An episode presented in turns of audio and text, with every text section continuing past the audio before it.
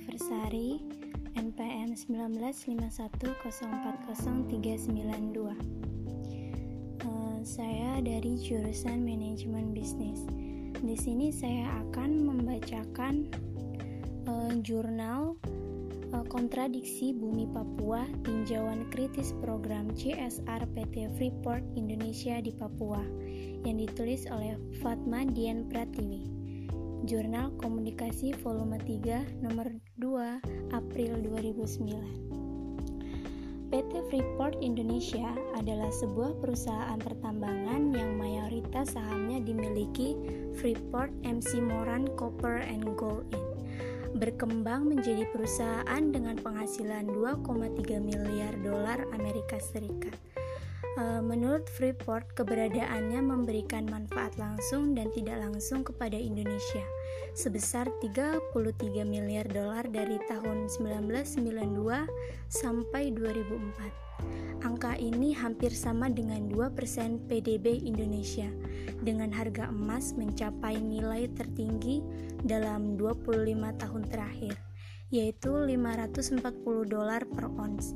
Freeport diperkirakan akan mengisi kas pemerintah sebesar satu miliar dolar.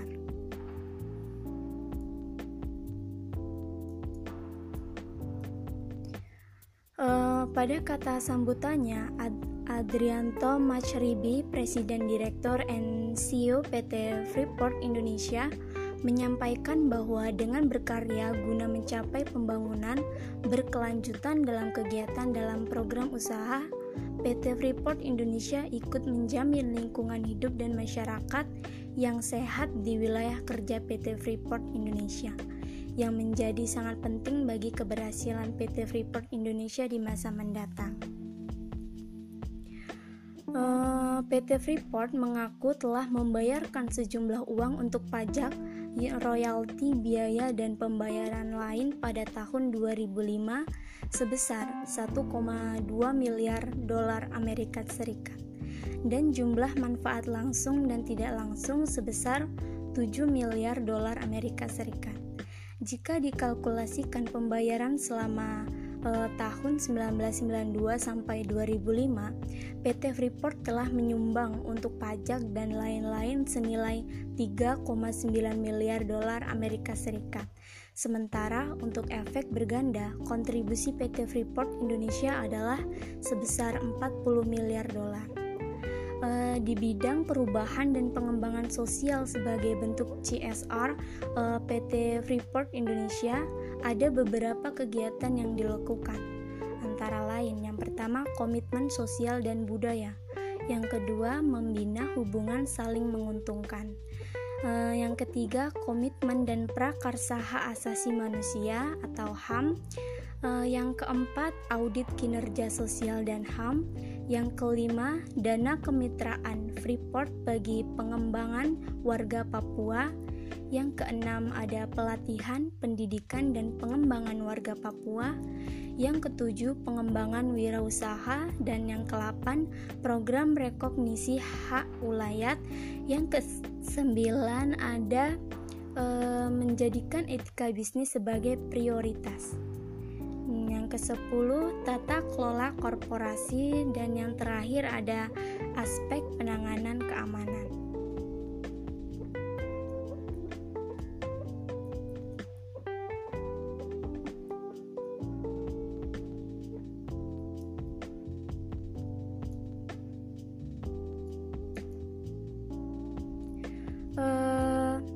Seluruh kegiatan di atas dilakukan oleh P T Freeport Indonesia. Setidaknya itulah yang tertulis dalam buku laporan P T Freeport Indonesia yang eh, seperti yang telah dikutip di atas. Pertanyaannya adalah, mengapa masih ada begitu banyak kontroversi seputar keberadaan P T Freeport Indonesia yang akhirnya membuat program C S R tersebut menjadi seperti tidak relevan lagi?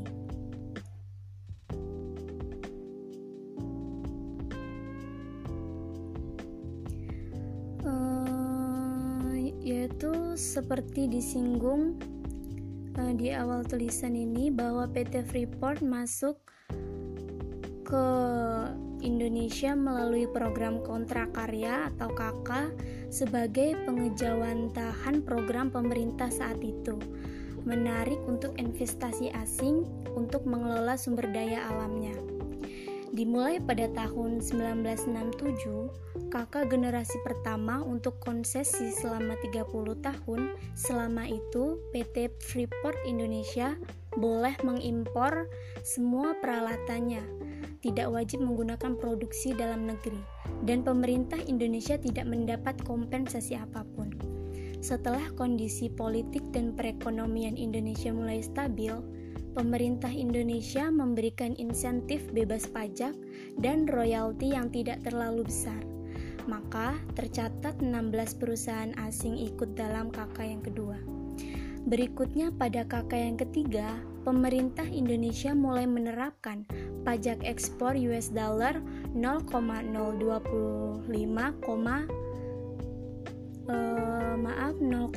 dua lima sampai nol koma tujuh per metrik ton biji tembaga. Pajak penghasilan tiga puluh lima persen dan harus menyisihkan sepuluh persen saham bagi mitra lokal. Selama periode seribu sembilan ratus tujuh puluh tujuh sampai seribu sembilan ratus delapan puluh lima, ada sekitar tiga belas perusahaan mendapatkan K K yang ketiga. Pada K K yang keempat, pemerintah mulai mengendurkan persyaratan kembali. Di antaranya tidak harus menyisihkan saham ke mitra lokal. Pada K K keempat ini ada sembilan puluh lima perusahaan telah masuk. Uh, pada tahun seribu sembilan ratus delapan puluh delapan, secara tak terduga P T Freeport Indonesia menemukan deposit emas yang sangat besar di Grasberg, diperkirakan mencapai tujuh puluh dua juta ton. Kemudian mereka mengajukan pembaruan K K selama tiga puluh tahun dan dapat diperpanjang dua kali sepuluh tahun. Jadi total K K P T Freeport Indonesia baru akan berakhir pada tahun dua ribu empat puluh satu, saat tambang sudah berada dalam keadaan kosong karena kandungan emas yang telah menipis atau bahkan hampir eh, atau bahkan habis karena emas bukan termasuk bahan tambang yang renewable atau dapat diperbarui lagi.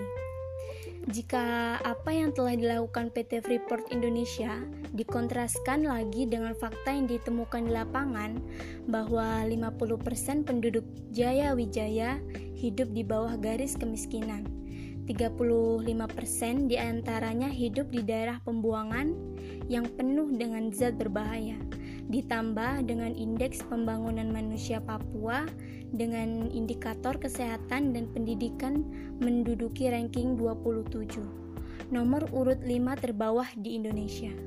Yang paling parah, sebagai bumi yang memiliki cadangan emas terbesar di dunia, justru tergolong provinsi dengan penduduk termiskin terbesar sedunia, se-Indonesia. Lalu pertanyaannya, penduduk mana yang telah menjadi sasaran program C S R P T Freeport Indonesia? E, jika menelaah kembali buku laporan yang telah dipaparkan di atas, sasaran C S R P T Freeport Indonesia terbanyak adalah suku Amungme, sebagai suku yang mendiami langsung tanah yang kemudian menjadi tambang Erzberg. Padahal Papua tidak hanya Amungme. Padahal Papua tidak hanya suku Amungme, tercatat ada sekitar dua ratus lima puluh lima suku yang mendiami Papua. Dan meskipun mereka bukanlah suku yang menduduki langsung tanah yang penuh dengan kekayaan tambang, tetapi mereka juga berhak untuk mendapatkan kesejahteraan dan kemakmuran. Sedikit gambaran ketidakseimbangan pembagian keuntungan antara P T Freeport Indonesia dengan Indonesia selaku negeri pemilik kekayaan alam. Setiap tahun Indonesia hanya mendapatkan royalti sekitar sembilan koma empat persen ditambah pajak.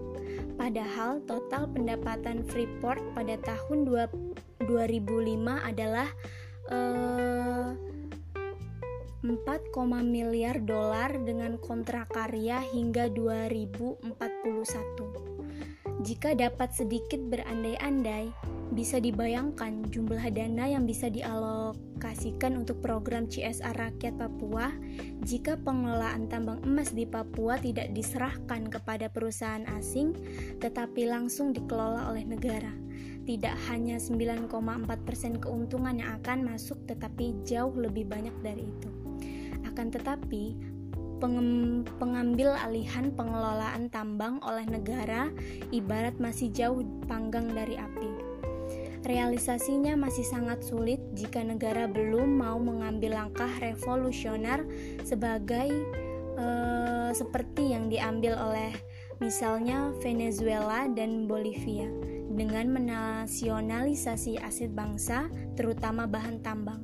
Tidak hanya rakyat Papua yang akan sejahtera, tetapi juga wilayah-wilayah lain di Indonesia yang akan ikut merasakannya. Jadi, C S R dalam kasus P T Freeport Indonesia masih jauh dari kat, dari sempurna dalam hal pelaksanaannya.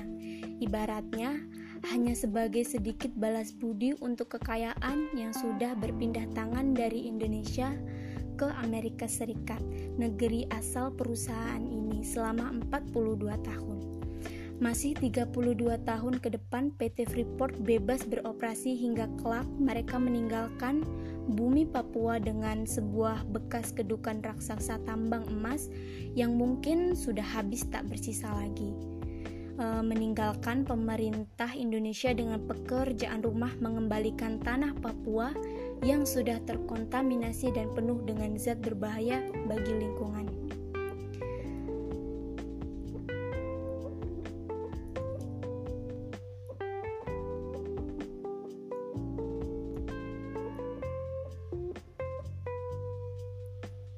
Uh, terima kasih, inilah podcast dari saya.